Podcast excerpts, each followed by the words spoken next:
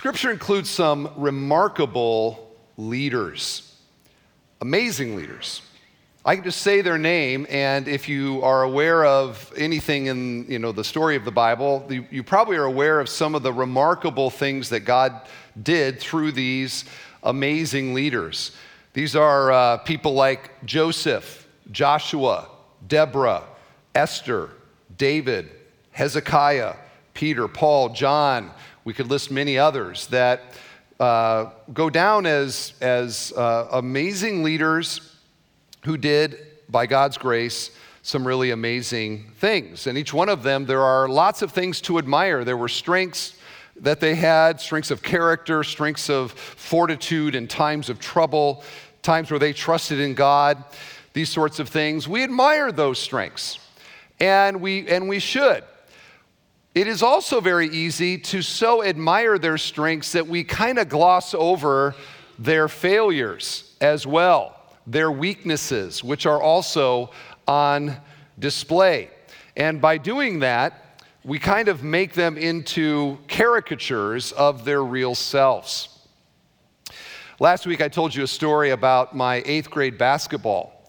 And if I might indulge one more basketball story here, 2 weeks in a row, this last week, one of my high school friends posted some videos of my senior year, our basketball team, our senior year, the entire games. And I haven't seen some of these videos since probably the day they were played. The game was played. And I got to tell you, I had great delight watching these old, not that old, videos. And a little bit about my senior year basketball team. So we were really good. We were 26-1. We, if I can say this, were largely considered the best team in the history of the school. And so over time, we have, enjoyed a sort of status. In fact, the school had our whole team back on the 30th, did I say that? The 30th anniversary of my senior year to kind of honor our team at the school. So I say all of that to say that we were good. At least in my memory, we were good. But this week, I began watching videos from back in the day. And I was dismayed to watch these videos because you know what I found in actually watching the videos is that there was a lot of very poor defense that was played by my team. And a lot of unnecessary turnovers, mostly from my teammates. And I watched those videos, and I kind of had this creeping feeling that maybe we weren't as good as I remember us being.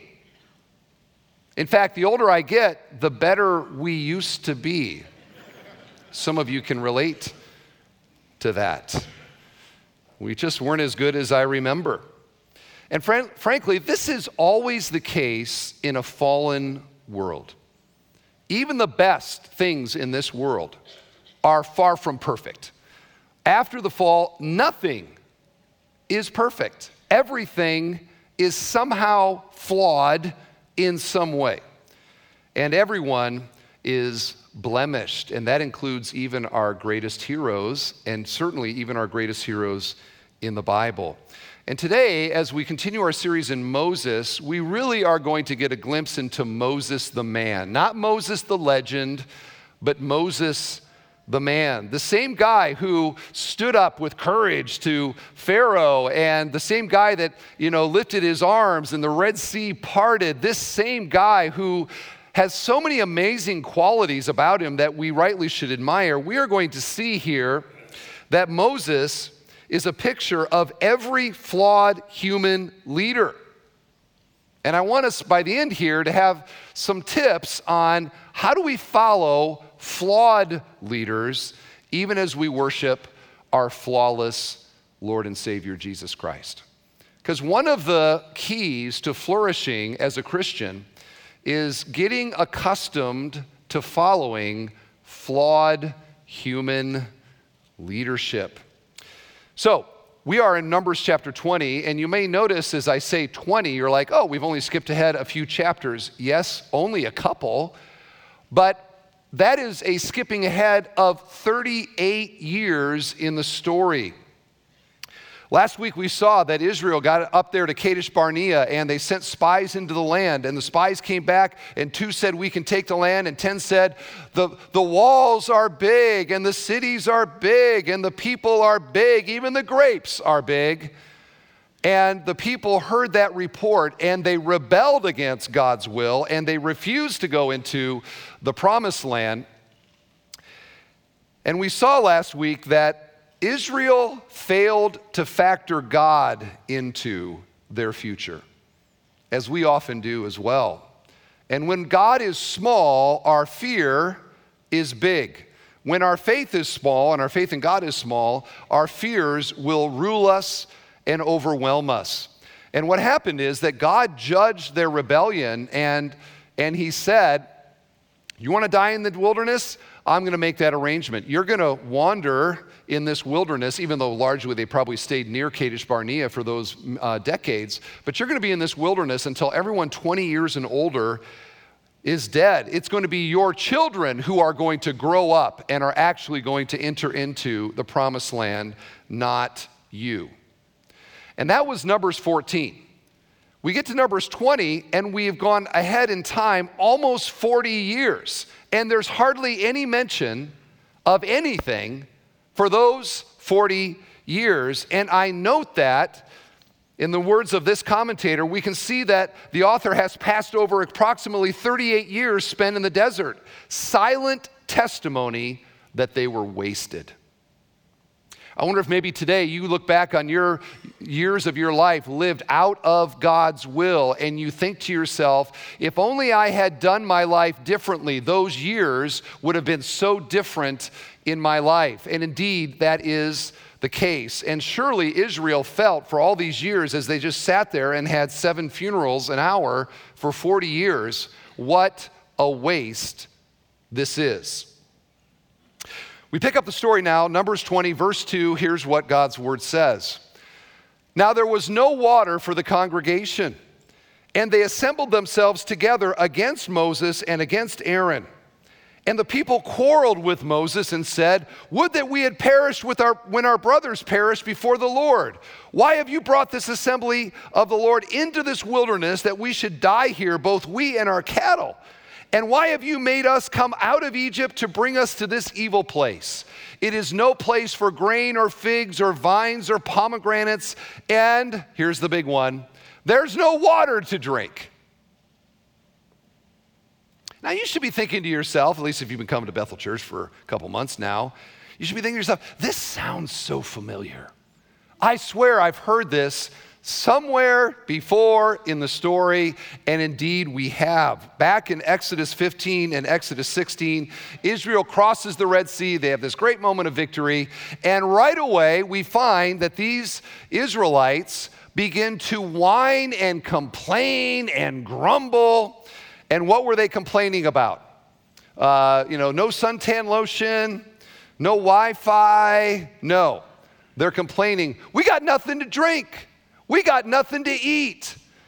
And what we find now, 40 years later, is that those grumbling, complaining Israelites have raised a new generation of whiny, complaining Israelites. Apparently, the fruit did not fall far from the tree. And these grumbling adult children are carrying on the fine family tradition. Now, why are they thirsty? Okay, and I'm not asking medically why are they thirsty, but historically, why don't they have something to drink?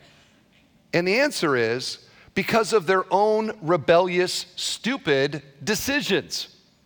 They are thirsty because they refuse to go into the land flowing with milk and honey.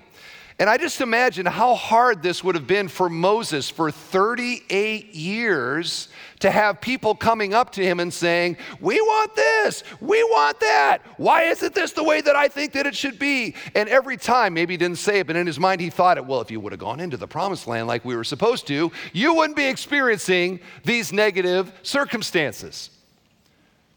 They're all suffering a nomadic life because of their own sinful decisions. Now, I note here something to admire in Moses. He does not seem to be as spiteful a leader as I would have been if I was in this role. He does not seem to bring this up. And you know, bearing under circumstances that are somebody else's fault for the sake of love or worship or whatever is a very admirable quality. I connected with a couple that I had known years in the past whose husband made terrible choices, and those choices led to a fairly long prison sentence for him and a whole bunch of embarrassment for the entire family for many, many years. And yet there was this wife with her husband. She deserves a marital medal of honor. She hung in there and continues to love him in spite of the utter embarrassment. How do you respond when other people's decisions negatively affect you? So we give Moses some kudos here. Okay, we're about to talk about his failures. We're getting to that. But this would not have been an easy 38 years to lead a bunch of whiny, complaining people who are in bad circumstances because of their own stupid decisions. All right, so verse 6. Then Moses and Aaron went from the presence of the assembly to the entrance of the tent of meeting and fell on their faces. And the glory of the Lord appeared to them, and the Lord spoke to Moses, saying, take the staff and assemble the congregation, you and Aaron your brother, and tell the rock, note that, tell the rock before their eyes to yield its water. So you shall bring water out of the rock for them and give drink to the congregation and their cattle. Now again, this is sort of that deja vu thing happening. It's like, I've seen this before. And indeed we have. 40 years prior, we had a similar situation there in Exodus 17. The people grumble against Moses about being thirsty. God says, I want you to go over to the rock. I want you to strike the rock, and water's going to come out, and that's how we're going to meet the needs of the people. And that's exactly what Moses did, and a river of water came out of it. Here we are now, fast forward, 40 years later, and the people are yet again grumbling against Moses. We're thirsty. God says, take your staff, get in front of everybody, and go to this particular rock, and I want you to tell the rock to yield its water. Did you catch the difference here?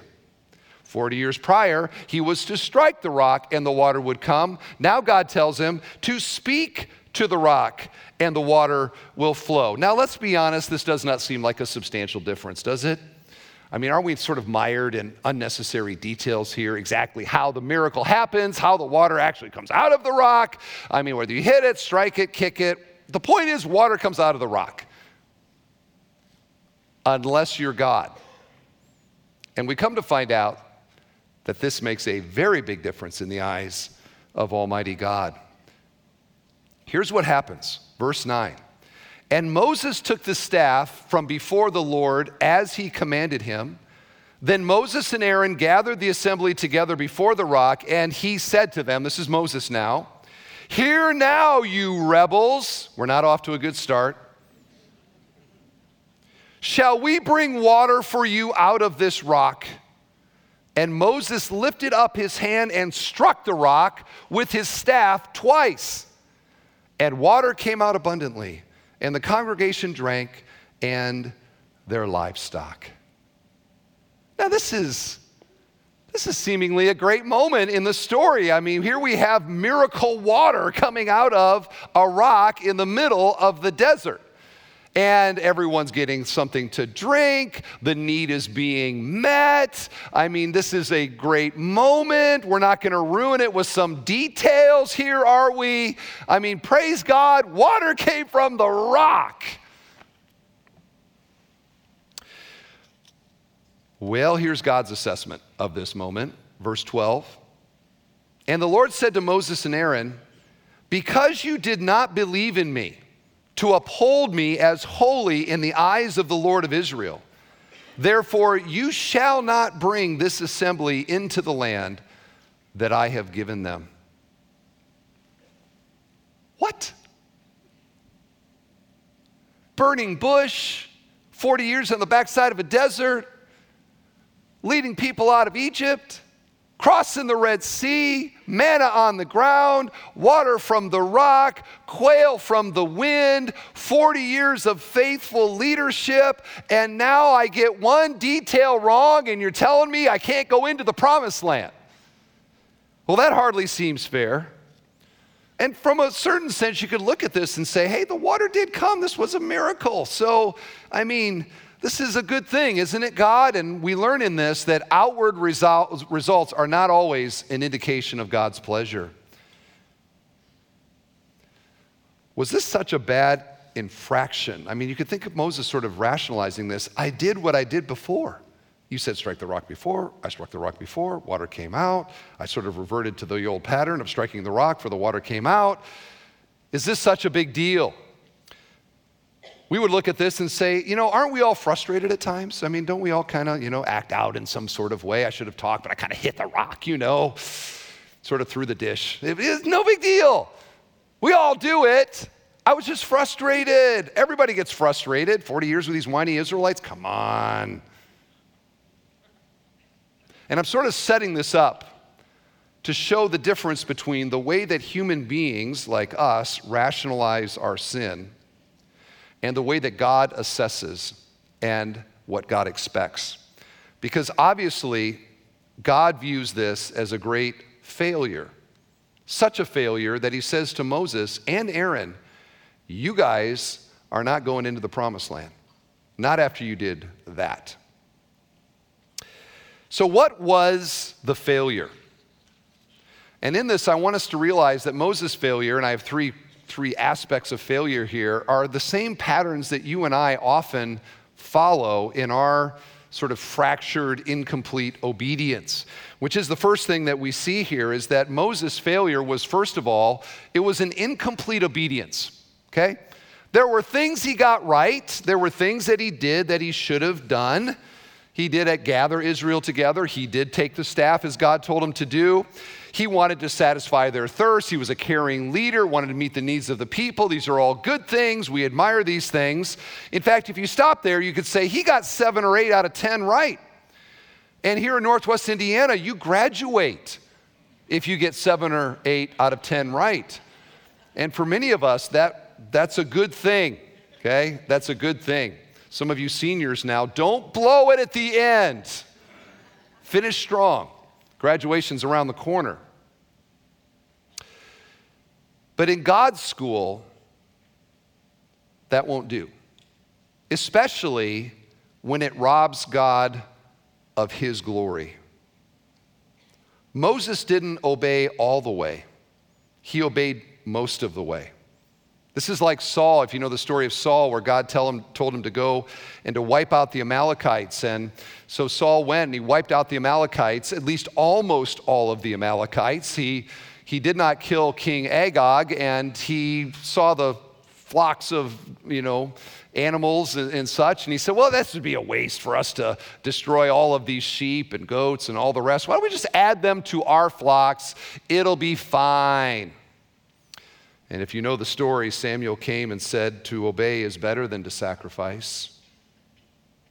Here Moses did most of it right, but not all of it right. And we've come to find out that in the eyes of God, incomplete obedience is actually disobedience.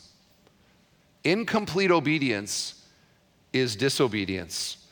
And how easy it is for us to sort of rationalize our own disobedience. At least it was partial obedience. I did most of what God expects from us, and that must be good enough. I've done more than most people I know. God must grade on a curve. But God judged Moses' incomplete obedience, and he called it disobedience. That was his first failure. Here's his second. Let's talk about anger, okay? Anger. Anger and self-righteousness. Listen again to the words of Moses here. He says, "Hear now, you rebels. Shall we bring water for you out of this rock?" And Moses lifted up his hand and struck the rock with his staff twice. Now, what is wrong in this? Okay, we started off, as I said, badly. You rebels. That'd be like me getting up and saying, every Sunday, you sinners. Now, is that true? That was an incomplete obedience right there, I must say. An incomplete response, okay? You're sinners, and so am I. You're rebels too often, and so am I. This is the self-righteousness of Moses, which is leading to his anger, okay? He is very focused on their problems, on their failures, on their rebellions. Who is he sort of blind to in this?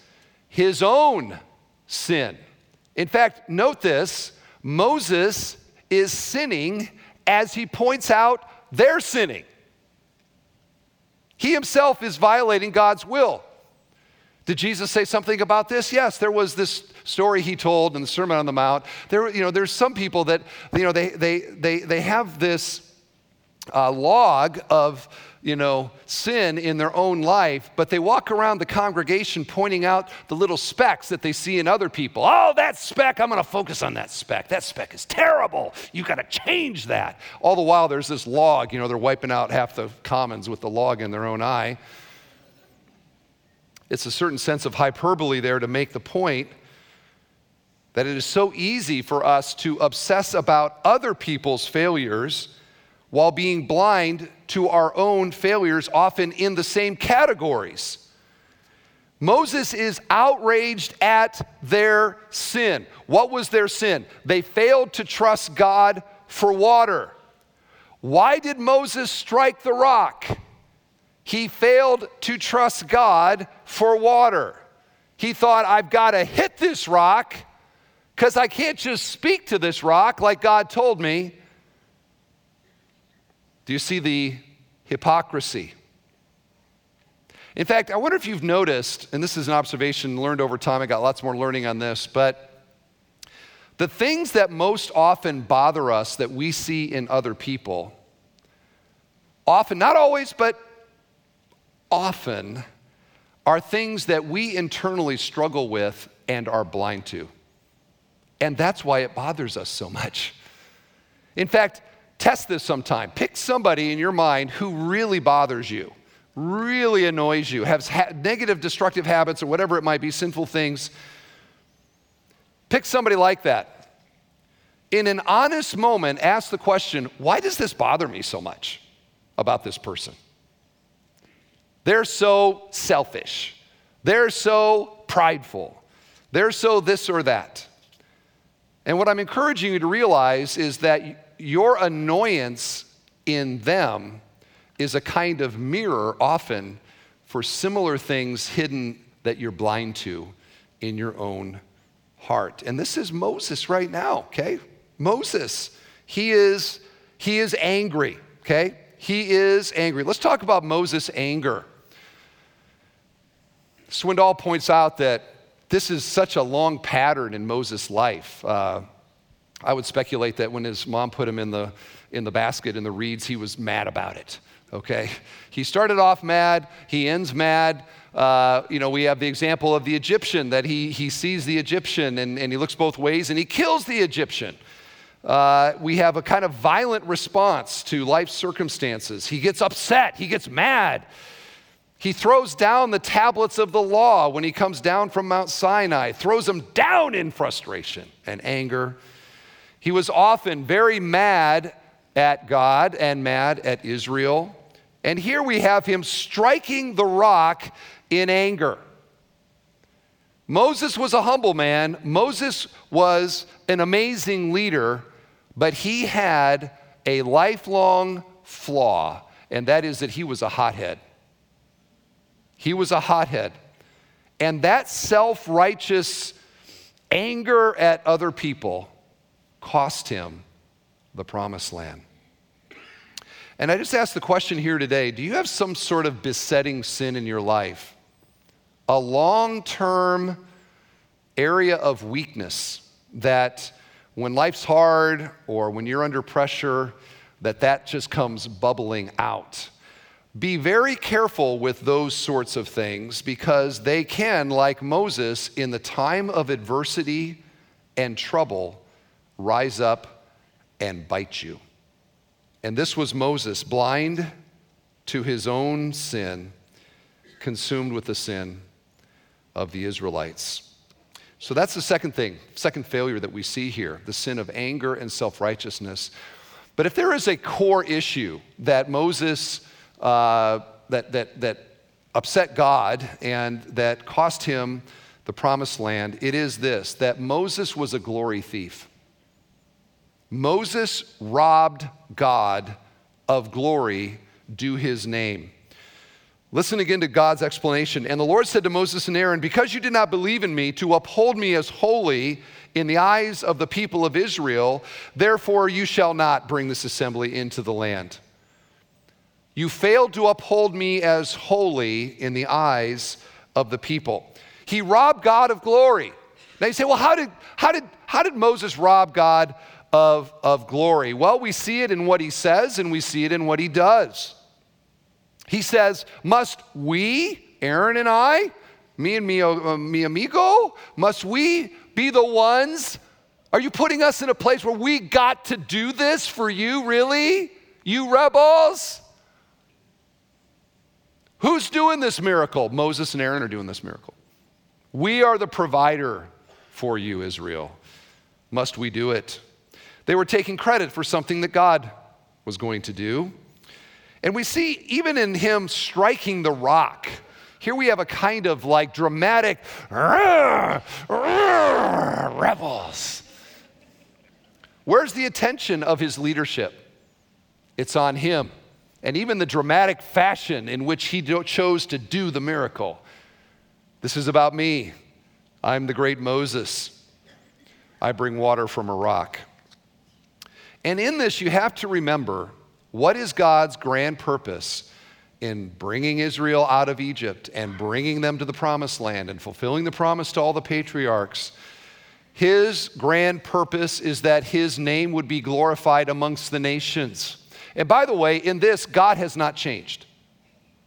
God's great purpose in everything is the glory due his name, for the praise of his glory. We are here today for the praise of his glory, okay? Not our glory, not my glory, not your glory. We exist as the people of God for the glory of God. God has not changed in this respect. And here Moses attempts to steal that glory by doing it his way and taking credit for it. Now, what should Moses have done? He should have done what John the Baptist did. And if you want to know, here's a picture of godly spiritual leadership. It's not Moses at the rock here. It is John the Baptist who said, "He must increase, I must decrease." You looking for a mission in your life? Something to put on the wall and to say, this is my grand purpose every day when I wake up and go out the door? He must increase. I must decrease. This is how we live for the glory of God. This is how we live God-centeredly. And we see the failure in Moses. He failed to give glory to God. He stole it, and God judged him for it. So those three reasons are why Moses was not allowed to go into the promised land. There's a lot of lessons to learn from that. But the one that I want to focus on is one that I think is critical for every single Christian to flourish in their Christian life, especially in the community of faith in a local church where the church is called to be led by human beings, flawed human beings. And what we see with Moses is he wasn't a failed leader, certainly not, but he was a flawed leader. And the best thing we can hope for in this life before Jesus comes is to be led by leaders who are not failures, but they certainly will always be flawed. Flawed. So how do we do this? Okay, my point, how to follow flawed leaders while worshiping a flawless Savior. I have some guidelines here I'd like to share with you. Number one, don't put human leaders too high. Don't put them too high. Pastors, elders, teachers, deacons, even maybe national Christian leaders or authors, people that we sort of go, oh, they're so amazing. We admire them so much. We easily put people like that on this kind of pedestal, where they're up there and then everybody else is down here. And oftentimes this is because there is some extraordinary gift or strength that they have. Maybe they have a large following. The temptation quietly in our hearts is to look to the human teacher, pastor, leader, author as a sort of replacement Messiah, a kind of replacement Savior. My hope is in this human being, actually. This is known as celebrity culture in the church, and it has plagued the church from the beginning. If I had time, I would go to 1 Corinthians 1, but just to summarize, Paul writes to the Corinthians, and the Corinthians got so much wrong on so many levels, but they certainly got this wrong. In the church at Corinth, there was a faction over here saying, we're of Apollos. There's a group over here saying, we follow Peter. There's another group over on the other side going, we're followers of Paul. And Paul writes this letter to them, and he goes, did Paul die for you? Were you baptized in the name of Paul? And he writes to this sort of tribal following of human leader tendency that the human heart always has. It is certainly true today. In fact, I think in many ways the celebrity culture desire is greater now with media and everything than it's ever been. But his point is that when you venerate a human leader, you are putting him or her way higher than they deserve. You're putting them in a place, a sacred place that only Christ should have in our hearts, where we look to him for our hope and our salvation. And that danger, friends, is revealed when that venerated leader has a misstep or maybe has a sin that becomes evident. And all of a sudden, people are shocked and people are devastated. And why? Because the feet of clay of this venerated leader is now on display for everyone to see. And what you need to know is that every single human being, when seen up close, has plenty of flaws to remind you that he is no Jesus or she is no Jesus. Every single one of them. To quote the great theologian Jim Carrey, behind every successful man is a woman rolling her eyes. How true that is. And I think with this, by the way, side note, do you know one of the hardest roles in our entire congregation are those women married to leaders in our church?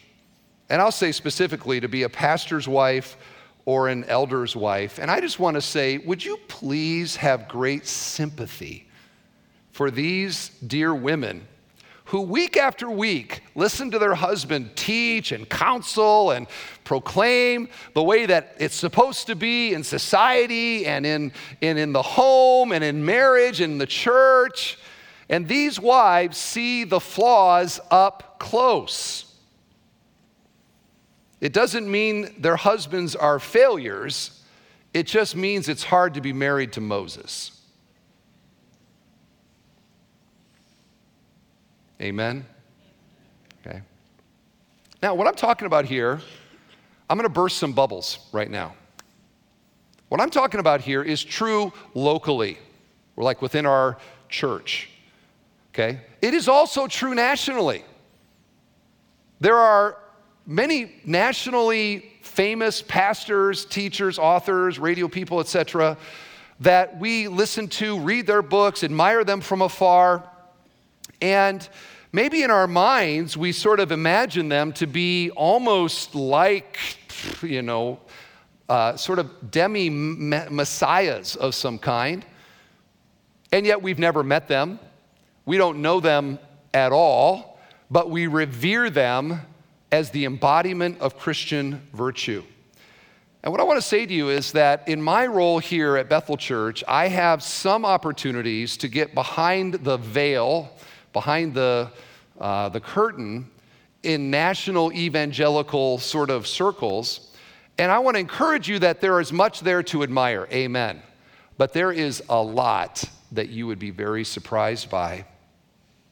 There's a friend that I have who, I was talking to him one time. We were sitting at a baseball game just talking about sort of the world and various things. And this is a guy that, like in his role, he is constantly with the famous pastors and people that in evangelicalism everybody would know. And what he said to me, it stands out to me because he said, you know, people think that because they're an amazing preacher, that they're amazing at everything else as well.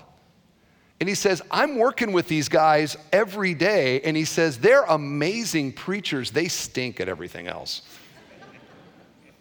I don't think he meant that morally, but, you know, we sort of imagine because all we get is them in their singular gift that is their unique gift, and we sort of imagine that, you know, living with them, hanging out with them, doing church with them would just be this also near perfect experience.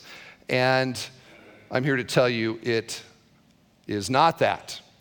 And that includes the pastor preaching this message, by the way. I'm glad nobody amened that, but you could. So here's my encouragement is let's make sure the only celebrity in our church is Jesus. Okay? Can we amen that?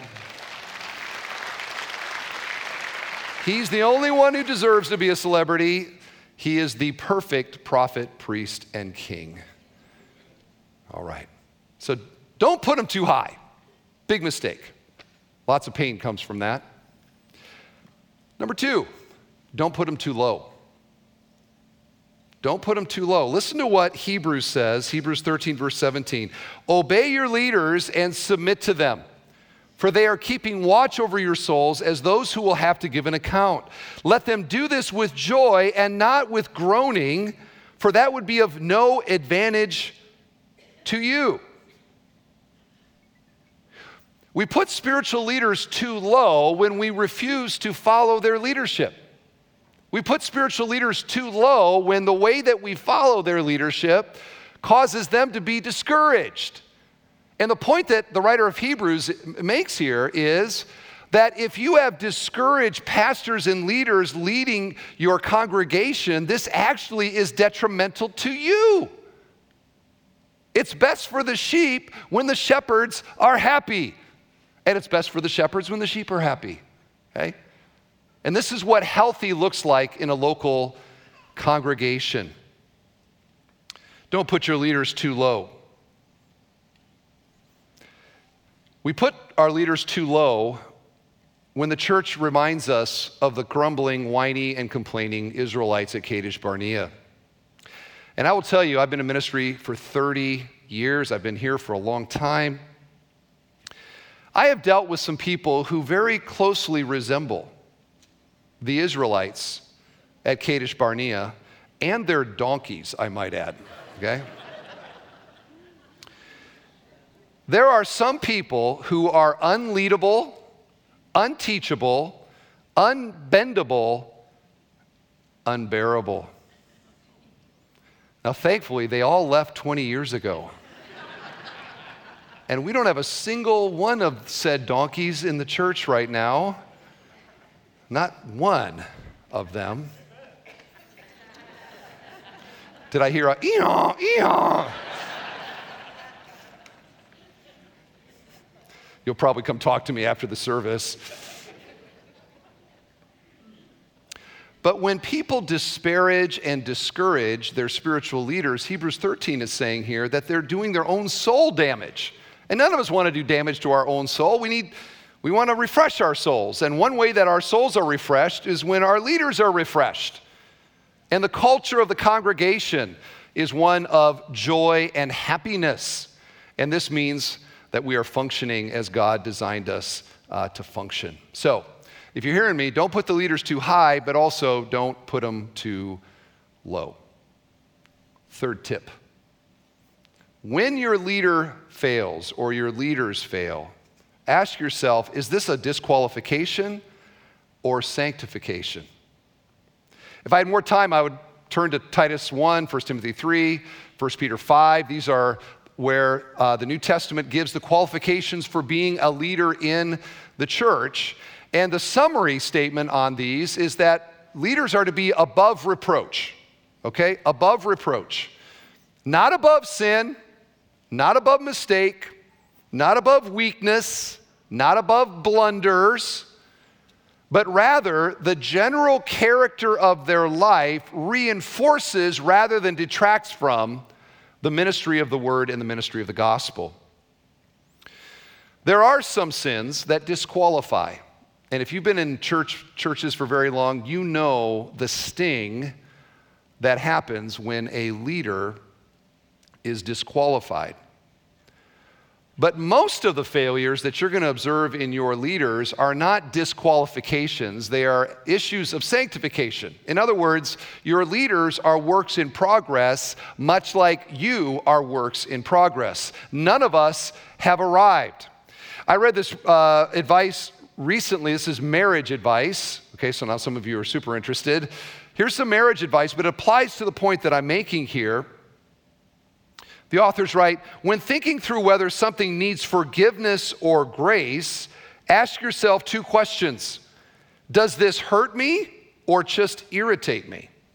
Number two, does this need to be corrected or simply accepted as part of being married to an imperfect person? The room got quiet. But isn't that one of the keys in marriage? And it certainly is a key in a local congregation. Because, you know, we have people that visit our church and initially they're like, this is heaven on earth. And in my heart, I'm like, I'm so glad you feel that way and I hope you do 5 years from now. Even in my heart, I know they're not going to think that 5 years from now and maybe not 5 weeks from now. Because the closer you get and you realize, man, there's a whole bunch of sinners here in this church. Pastor called them donkeys. I'm going to see imperfection and failure all over this place. And indeed you will. But that doesn't mean failure. It means we're flawed. Moses' leadership was not failure, but he was very much a flawed man and leader. And this is why what's needed in a local congregation is huge portions of grace and forbearance as we kind of wait for sanctification to take place in all of our lives and for us to become the people that God would want us to be. Third, or fourth, I'm off on my numbering. When your leaders fail, and they will, it is a learning opportunity. This is a proactive thing. This is what we're doing with Moses. Here we are, we're looking at Moses' failure and going, how did he fail? Why did he fail? Why did God say what he did? And we want to derive everything we can out of Moses' failure so that in our life we might be successful. And in our spiritual lives, we can be successful. This is a wonderful habit to look at leaders and to learn from their failures. I was recently on a Zoom call with a guy that has been in ministry a long time, one of these sort of nationally known guys. And he was kind of lecturing us, and we were very much listening and learning. And he said, I keep a file. And he said, over the years, and he's been in ministry forever, he says, over the years, every time I have somebody that I know, a friend of mine, that has a moral failure and disqualifies themselves in ministry, I put their name and I put it in a file. He said, I presently have 200 names in the file. And he says, periodically, I open the file and I go through every name. And I remember my friendship with that guy, and I remember what he was like before the failure. And he says, I say to myself, Rick, this is you if you blow it. He learns from others' failures. And this is a very good practice, okay?